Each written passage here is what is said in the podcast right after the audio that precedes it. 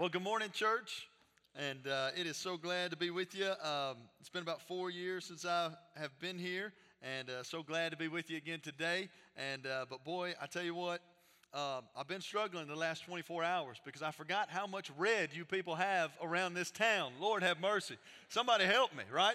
And uh, I go in my hotel room last night and they got a big blow up of Uga or whatever y'all call that ugly bulldog, right? And, and, then, and then, you know, there's red all over the place and people are wearing red. And listen, the Vols may have lost last night, but let me tell you something. After I left the wedding, I put on my orange. I wore my orange here, and I wore my orange this morning. Rocky top till I die, baby, all right? That's commitment right there, devotion right there. And uh, listen, uh, this morning I was thinking, Lord, I need your spirit to come upon me because all this red is just, is just coming after me. And so I walked down into the hotel lobby, and I want to show you this picture. We got the Tennessee softball team in the lobby, baby. And and uh, I thought, man, the Lord has sent an angel army before me, right? They, they are in this hotel room. And I went up to them, and my wife was like, don't do it, don't do it. I said, I said, hey, I said, excuse me, ladies. I said, go Vols, Rocky Top. I said, I'm about to go to preach to a church of a bunch of Georgia people. I said, I got to take a picture so I can show them uh, who the true believers are, right? And so, uh, but hey, I'm so glad to be with you. If you got a Bible, flip open to Acts chapter 2. We're going to be in verses 42 through 47. And uh, in Acts, right, in chapter 1, uh, Jesus is ascending back into heaven. So he's with his disciples for 40 more days. And he says, You're going to be my witnesses in Jerusalem, Judea, Samaria, and to the ends of the earth. And then at the, at the beginning of chapter 2, the, they're gathered in the upper room. The Holy Spirit falls. If you remember, they begin to speak in all kinds of different languages. And people begin to ask, What's going on? What's happening? Some people even accuse them of being drunk. And Peter steps forward and says, Hey, let me tell you what's going on. Jesus is what's going on. He gives an invitation. 3,000 are added that day.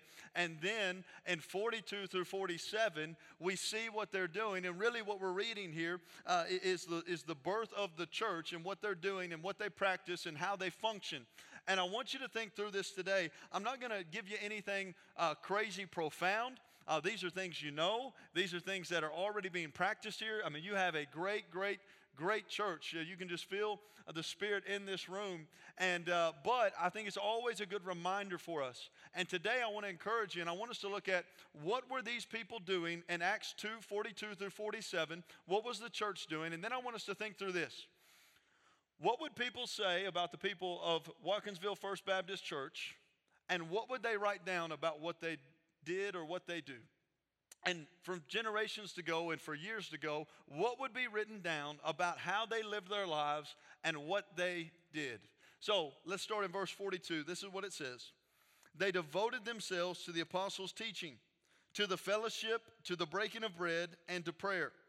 Everyone was filled with awe, and many wonders and signs were being done performed through all the apostles. Now, all the believers were together and held all things in common.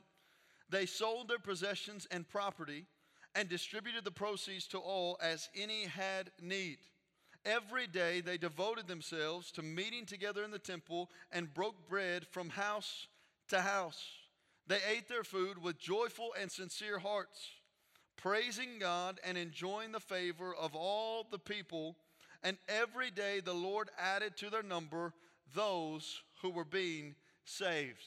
I want us to just look at five things from this passage. There's other things that we can look at, but I want us to look at five things we see they're doing. And number one this morning, and, and maybe today, if you're taking notes, if you want to put a title, uh, maybe you just write down the kind of church every generation needs. The kind of church every generation needs. And then number one this morning, I want to start with this, is they were a people devoted to the Word of God. They were a people devoted to the Word of God. I, I want you to look back at the beginning of verse 42. They devoted themselves to the apostles' teaching.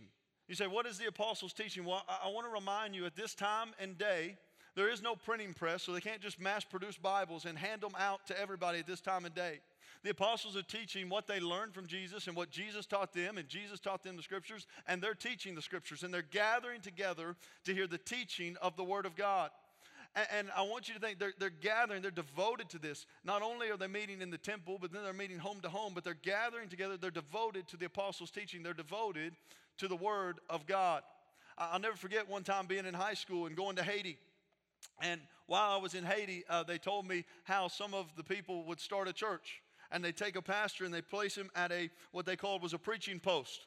And people would walk from miles in the hot sun and they would gather around this post and the guy who was there would open up and he would begin to teach the word of god to these people who had walked for miles to this post in the ground. Now if you've ever been to haiti you know that uh, especially at certain times of year in the summer it is scorching hot. And these people are gathered around outside hearing the word of god taught. And i remember thinking to myself man look at the devotion that some of these people have willing to walk from miles to stand outside to hear the teaching of the Word of God. And it's only until they have enough people where they can gather up enough resources do they take that pole and they turn it into a space where they can gather inside and meet together. And I began to think to myself about America at times, and I began to think about times where it's like when the AC's out, hey, Pastor, I'm gonna stay home, the AC's out. Just send me the live stream. You know, uh, hey, Pastor, it's raining today. I'm just gonna stay home. You know, I, I, just began to think of some of the excuses sometimes we come up with to not gather corporately to hear the teaching of the Word of God. And I began to think how these people were devoted to walk from miles, to stand in the sun, to gather around to hear the teaching of the Word of God. But I also want you to think about this. Today, we do have access to the Word of God and you can get a Bible. If you don't have a Bible, I, I, someone here will give you a Bible. They have Bibles to give you. You can have access to the Bible. And so I want to ask you as well how devoted are you privately to getting into the Word of God in your private life? Um, I, I want to do this. Can we have a little fun this morning? Um, everybody just stand up right where you're at. Just go ahead and stand up. If you were asleep, you just woke up, all right? Boom. I'm coming after you today. And, uh, and here's what I want to do. All right. If you say today, that you can say a verse for every year that you've been alive, then in a moment, on the count of three, stay standing. So if you're 80, you can say 80 verses. If you're five, you can stay five verses. If you're 30, you can stay 30 verses. Say 30 verses. Um, and then I may come around with a microphone and we'll see if you can actually do it. All right? All right, so, so here we go. All right, a verse for every year that you've been alive. On the count of three, stay standing. One, two, three. Go ahead, stay standing if you can do it. Okay? Um, Good, good. All right, now here's the good news. I'm not actually going to come around with a microphone today. Um, so you guys can grab a seat real quickly. But, but I want you to think about this. Now, some of you may have said, hey, Sam, I, I can say a verse for every year that I've been alive. I just didn't want to stay standing, and I really didn't want to say it in a microphone. Um, but I'll be honest, even this morning, I, I have to search myself and think, through, can, can I say a verse for every year that I've been alive? And, and I want you to think through this Uh, as in Psalm 119, 9 through 11 says, How can a young person stay on the path of purity? By living according to your word. I seek you with all my heart. Do not let me stray from your commands. I have hidden your word in my heart that I might not sin against you. If we're not getting into the word and we're not letting the word get into us, then how can it ever be hidden in our hearts so that we might not sin against God? And, and, listen to me too, you know, think about it the devil is the father of lies. He's going to lie, lie, lie, lie, lie, lie, and lie some more. That's what he's done from the beginning of time. That's what he's doing today. That's what he's going to do. He runs the same play over and over again. Look at the Garden of Eden. What does he do? He starts with saying, Did God really say? Did God really say you can't eat of this tree? What's he doing in that moment? He's questioning God's authority. He's questioning what God had already intended. And then he says, Hey, you won't surely die. Well, they would die spiritually, and they'd have to leave the presence of God. And, even from the beginning, he's lied, and, and he's the father of lies. And you and I are going to have the lies of this world and the lies of the enemy coming after us. And if we don't know the truth of God's word, how will we know what is the truth and what is the lie? How will we be able to discern? And even more, we're living in a day and age where people are beginning to take the Bible and pick and choose what they want and take the parts out that they want instead of standing on the Word of God. What we need to do is get into the Word of God, search the Word of God, and say, what does it say? It doesn't care how I feel about it. It doesn't care what about culture says about it. It doesn't care what politics about it. What does the Word of God say? And the reason this is important is if we don't stand on the Word of God, then what do we have to stand on? You, you want to start pulling pieces out, it turns into a domino effect where then eventually you have nothing left to stand on. And, and this is so vital because think about this. In your own life, in your own personal walk, you, you're going to have lie after lie come after you. I want to remind you, Matthew chapter 4, verses 1 through 11. I don't have time today, but go read it sometime. Jesus is tempted by the devil. And three times the devil comes after Jesus, and three times Jesus replies with the words, It is written. Why did he reply with, It is written? Written, he's quoting scripture back at the enemy. He's quoting scripture back at the devil. Three times he's tempted, three times he replies with, It is written. Every time a lie is coming, he's hitting the enemy back with truth. And I just wonder in our lives today, do we have the Word of God in us so deeply that when the lies come, we can say, No, no, no, no, devil, it's written. You can lie all you want, but I already know the truth. I already know what God says. Like when you say, I'm not good enough, I know that it's already written in Romans 8 1 that there is therefore now no condemnation for those who are in Christ Jesus. Like when you tell me that God's forsaken me, I know that Deuteronomy 31 6 says that Lord has not forsaken me, and He goes with me, and He will not leave me nor forsake me. Like when you come at me, enemy, and you tell me that nobody loves me, I already know that John 3:16 says, "For God so loved the world that he gave his one and only son that whoever believes in him should not perish but have everlasting life." That when you come at me with a lie and say, just take one look, just, just flirt with that lady in the office. I know Job 31:1 says, I have made a covenant with my eyes not to look lustfully upon a young woman. When you come at me, enemy, and tell me that I've lost, that I can't win, then I can look back at you and say, I already know how the story ends. You may bite my heel, but through Jesus Christ's strength and the power of God Almighty, we will crush your head. But if we don't know the truth, we can't fight back. I, want to encourage you. May it always be said that the people of Watkinsville said, hey, we, we are people that are devoted to the Word of God. And man, we get in the Word of God, we stand on the Word of God. And no matter as the time changes, no matter as the culture changes, no matter what was politically correct or incorrect, we stood on the Word of God. You'll find things that are hard to understand. And you'll find things that don't always line up with your feelings. But that's where you got to say, God, would you allow me to trust your word and cling to your word and hold to your word? Number two, this morning, look at this. Um, they were a people devoted to doing life together. Look at, look at what it says. They devoted themselves to the apostles' teaching and to the fellowship and to the breaking of bread. I think my version would say to the fellowship and to the breaking of chips and salsa and queso and guacamole and burritos and enchiladas. Praise the Lord. Hallelujah. Who wants some Mexican food this morning, right? And, uh, you know, the breaking of bread, I'm gonna, I, I, need, I need a little bit more bread, you know? And but what, what is it saying? To the fellowship and the breaking of bread. Here, here's what I really think they're saying. Man, they're doing life together. They're spending time with one another. They're fellowshipping together. They're eating together. Look later, it says they met in the temple and then they met from home to home.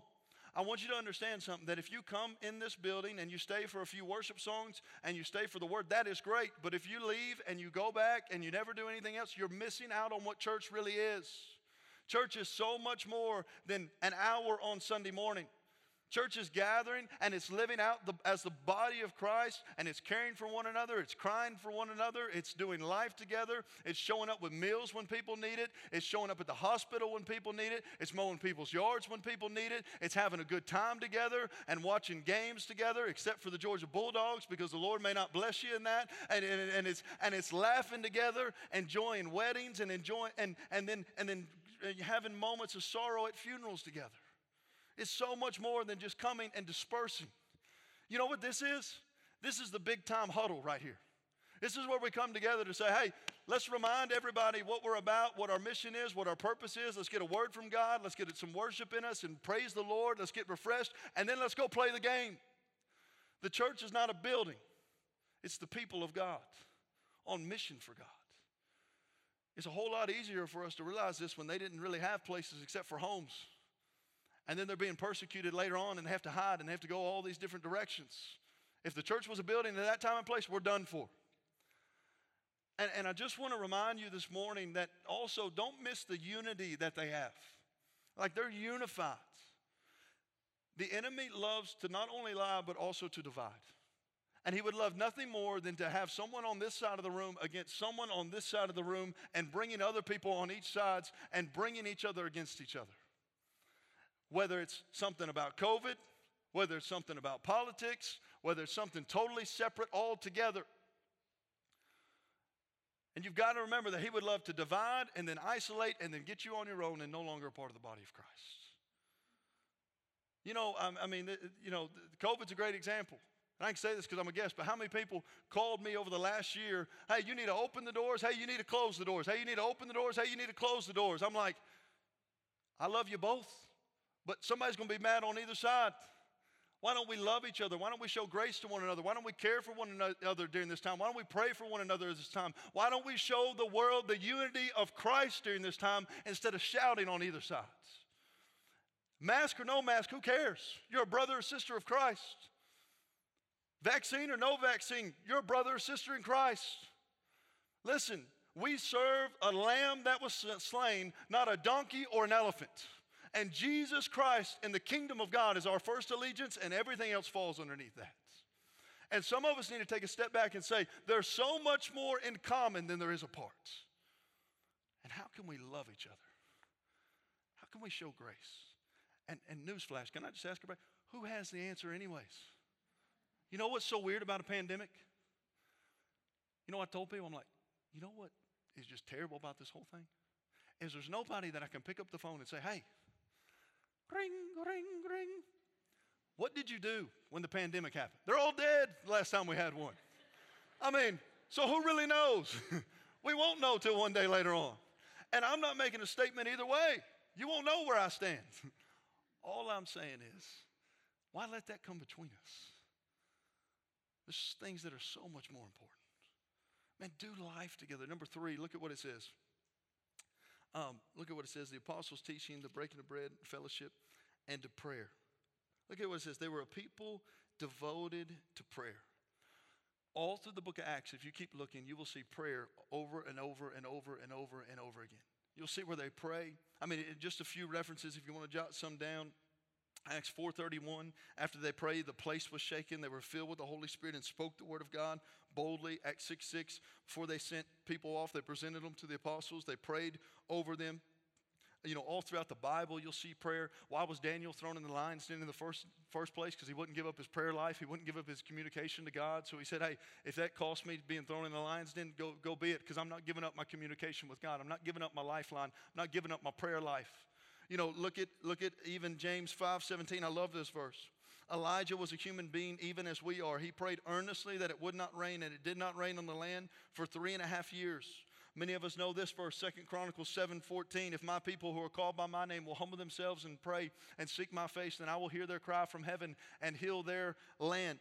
Think about this Luke 5 16. Listen to what it says. But Jesus often withdrew to lonely places and prayed. You know what I think when I read that? If Jesus often withdrew to lonely places to pray, how often does Sam Landreth need to withdraw to lonely places and pray? If Jesus, the Son of God, had a prayer life and spent time intentionally praying with God, how much more do we need to be praying with God? And I just want to ask us this morning, too how devoted are we to prayer? Uh, like, how important is our prayer life? Are we spending times intentionally on our knees? Are we spending time calling out to God Almighty, falling on our face, falling before Him? You know, uh, there, was a, there was a story of a young group from Wheaton College that went on a field trip to England. And they went in a house that was John and Charles Wesley house, which John and Charles Wesley were huge in the Great Awakenings. They were leaders in England and the U.S. during that time that saw great movements of God. And while they were in that house, um, they began to leave, and the professor noticed, hey, we're missing a student. And he began to look around, and he couldn't find the student, so he went, he's looking around, but finally he found the student, and the student was in John Wesley's room, where it says that John Wesley spent most of his time at, where he got up at 4 a.m. and would pray every morning. And the student was on his knees, and he was praying, Oh Lord, do it again. Oh Lord, do it again. He's praying, he's crying out to God Almighty, saying, Oh Lord, would you do what you did through these guys? Would you do it again? Would we see another great awakening? Would we see a great revival? Will we see a great another move of God? That student's name was Billy Graham. Many of us remember Billy Graham in the stadiums and seeing scores of people come to know Christ. You know what? We never really got to see his prayer life. And I just wonder how many times was Billy Graham on his knees saying, Oh Lord, do it again. Oh Lord, bring revival. Oh Lord, do a great work. Oh Lord, do something mighty. Oh Lord, do something great that I can't do myself, that only you can do. You'll never see a great movement of God without first great movements of prayer. You know, probably if it was probably six months ago, we were in a worship service, and I look over, and my pastor is down on the ground. We're Baptist, but we're a little Baptist Costal, and uh, and he's down, and no lie, he is down, face down on the ground. And we're in the last worship song, and I had a couple thoughts. Number one, I'm like, I hope this brother's okay. Because then it goes through my mind if he don't get up, I'm next in line. And I ain't got no message this morning. So I'm like, get up, get up, get up. And but then I started thinking, man, I, I don't know what's going on. But I know he's about to get on stage to preach the word of God. And, and I don't know what the issue is, but I know right now he's just getting low before God Almighty and crying out to him. Well, a few weeks later, we had a situation at church that involved a student that we were dealing with. And there's some situations where you realize there's nothing I can say, there's nothing I can do, there's nothing I can do to fix this. All I can do is pray.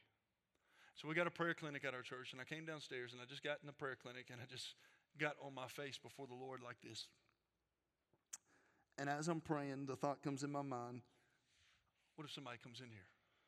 Like, what are they going to think?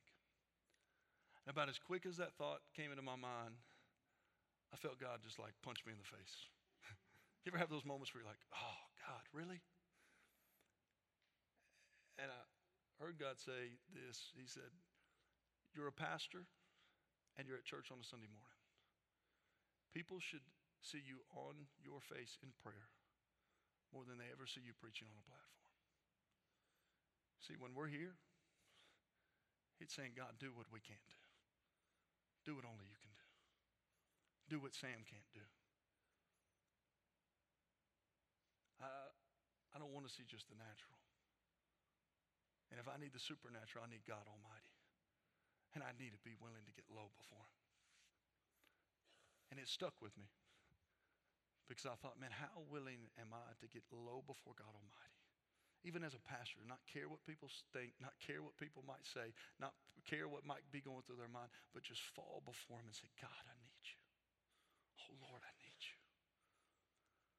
Number four this morning, I want you to look at it. Verse 45 says, They sold their possessions and property and distributed the proceeds to all as any had need. They were a people who were devoted to giving generously. I mean, I mean, look at that again. They, they sold their possessions and property and distributed the proceeds to all as any had need. Uh, we see this clear picture that they had open hearts and open hands with everything that was your, theirs to say, hey, however it needs to be used for the kingdom of God, we'll put it up. We'll be willing to give it up. We'll be willing to hand it over. We'll be willing to turn it over. My dad used to tell this story um, and, and of me and him at McDonald's. Anybody love McDonald's in the room? Praise the Lord for the golden arches, right? And uh, I had McDonald's two times in the last two days, I got to confess. And uh, I left a ball game on Friday night. I was watching a high school game, and I just got that craving, man. I was like, I need a hot fudge sundae. And then the hot fudge sundae turned into a large fry, and then the large fry turned into a cheeseburger. And, uh, and then I asked for some buffalo sauce. So I'm probably going to be dead by I'm 30, you know. But, uh, and then and then Saturday morning, I was driving here, and I stopped and I got some of those burritos, those breakfast burritos. And, uh, but, uh, you know, so, so again, if, I, if you come to my funeral, it's probably McDonald's. But Praise the Lord for the Golden Arches, right? I mean, it's a great place. Those fries, when they're hot and seasoned, so good, right? And, and I love just, I don't even know if they still do it now, but I love when you went up with a little ketchup container and just, I, I can't stand the packets. I'm like, I need some room to dip right here, you know, like, come on, and somebody. And, uh, but, but, so we were at McDonald's, and I was probably five or six at the time. And uh, he, got, he got us two meals, and so uh, he finished his meal first. And so he reaches in for some of my fries. And at five or six years old, I slapped his hand away. I said, No, sir, you ain't coming in on my fries, right? And, uh, and I slapped his hand away coming in for my fries. And when he used to tell the story, he'd say, Who does he think he is? Like, I bought his meal. I could buy him more fries than he could ever imagine. I could rain fries on his head. I could buy him all the fries he could ever want, and he's going to slap my hand away. But I want to ask you this this morning. How different is that of us with God sometimes? That God has given us anything that we have, He could give us more than we could ever imagine. And when God reaches in and says, Hey, I want you to give 10%, I say, No, God, I'm, I'm good. 10% is too much. When God reaches in and says, Hey, I want you to give to, to this ministry going on over here. No, God, I'm good. Hey, I want you to give so this orphan uh, can be cared for and have a meal. No, no God, I'm good. Like how often do we forget that God has given us everything that we have? And He could give us more than we could ever imagine. And so often we're slapping His hand away. I, I want to encourage you could, could you always be people that say, man, we have open hearts and open hands to say, we'll give generously. Give generously. Number five this morning. I'll close with this.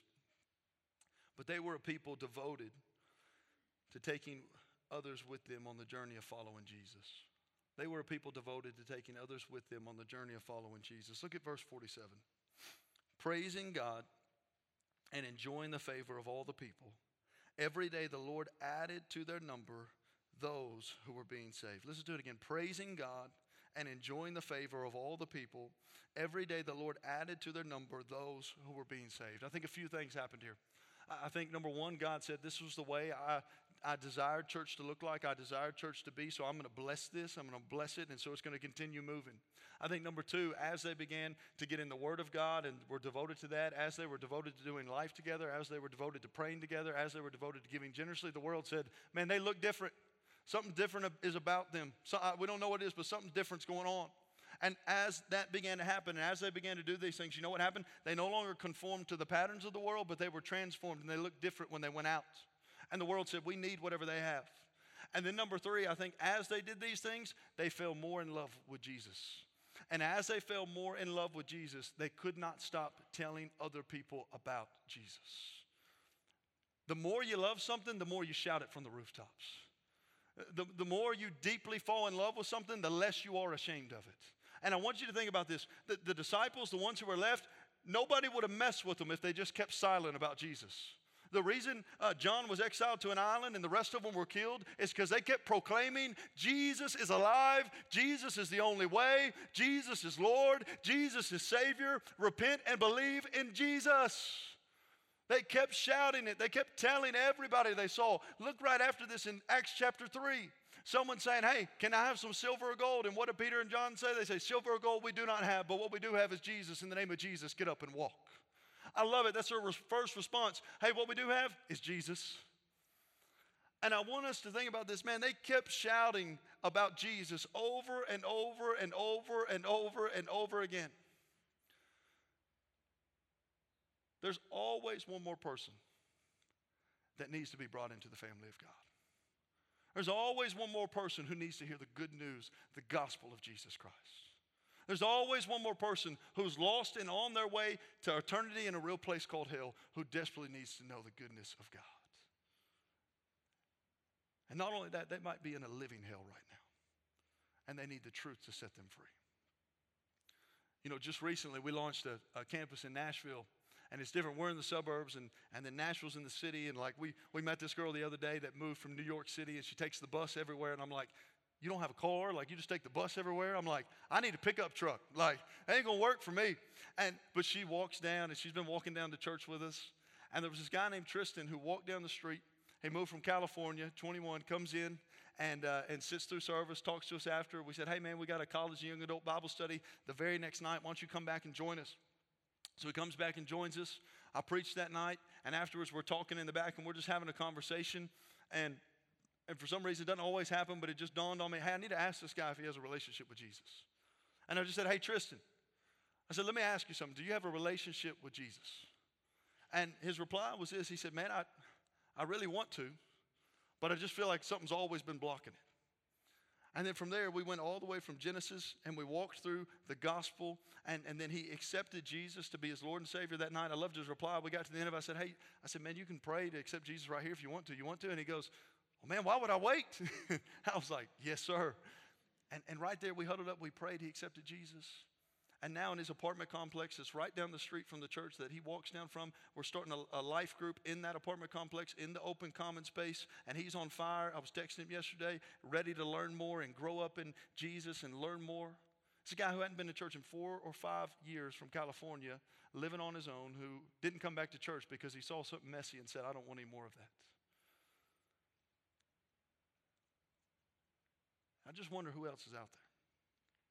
Like, who else needs to be asked the question, do you have a relationship with Jesus?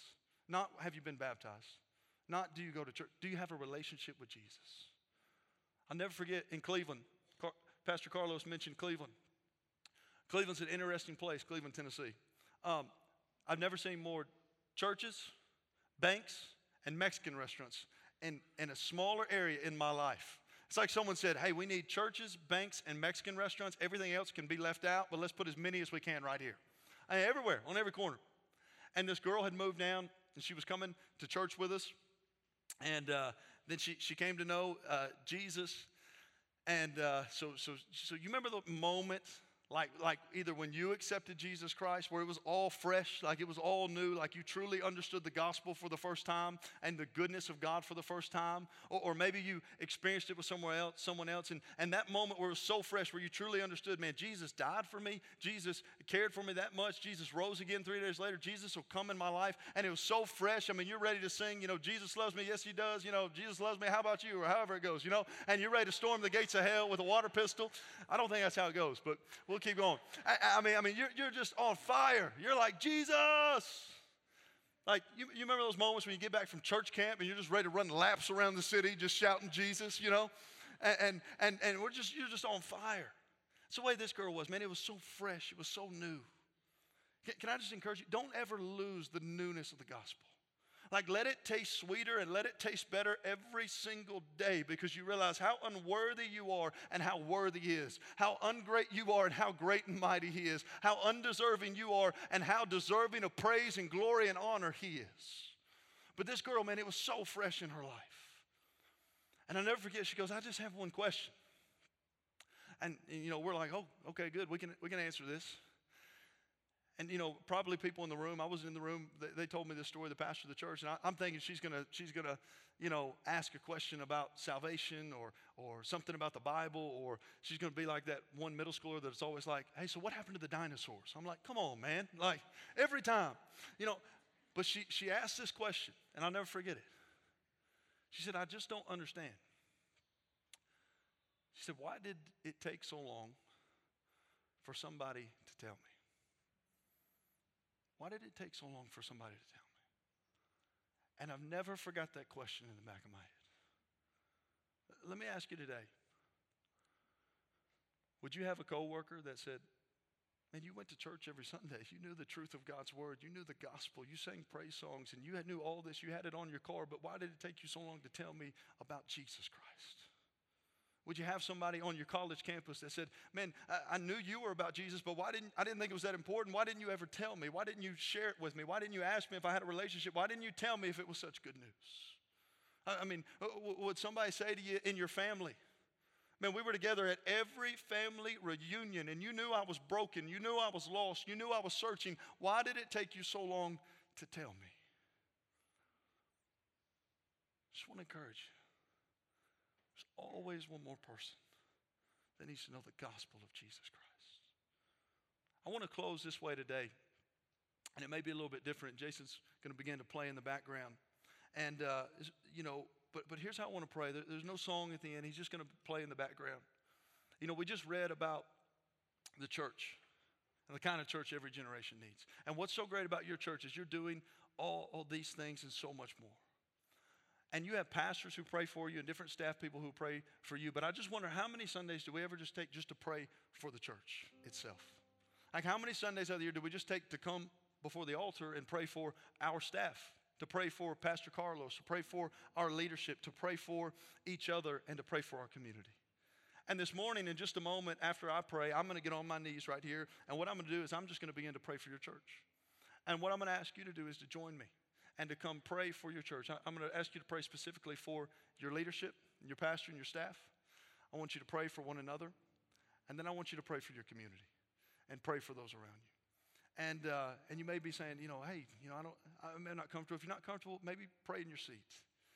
But I'm going to ask some of you to be willing to come to the altar. And, you know, come on, don't maybe come back up here and give the second Baptist thing, you know, come on down, come on down, get here and pray. Just, let's just pray today. Like if it's real to us, can we just get before the altar of God and say, God, would we be this kind of church? God, would this be what people write about us? Would this be what people say about us? God, would you, would you give our pastors fresh vision and fresh energy and a fresh spirit and renew them more than they've ever been? God, would you help us to be unified more than we've ever been and love each other more than we've ever been? God, would you be with Watkinsville and Athens? And Lord, would you stir in the hearts of people right now who aren't even in this room yet? Right now, would you begin to stir in their heart and begin to make them start asking questions What is the meaning of life? What am I going to do? So that's, that's what I'm asking us to do today. So let's just pray.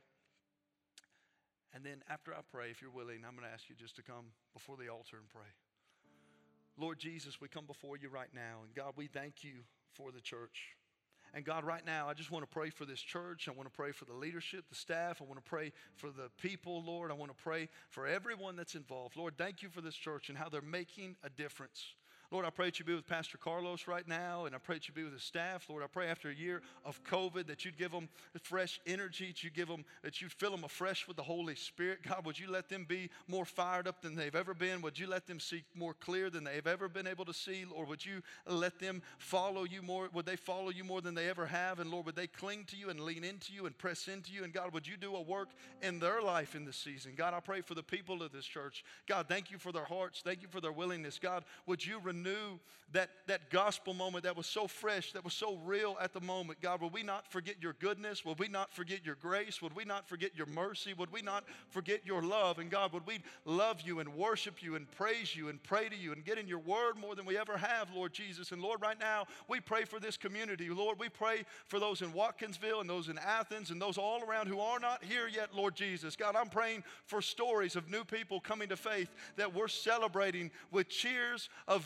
victory when they get in that baptistry and they're saying, Jesus is my Lord and Savior. Jesus is my Lord and Savior. Lord, I'm praying for people to be saved and then grown up in their salvation, to be new leaders on this campus, wholehearted disciples of Jesus Christ. Lord, we're praying, Lord, would we press into you and would you pour your spirit out over us? Lord, would we be a church that people look and say, we can't explain it. We just know that God was present and God was there.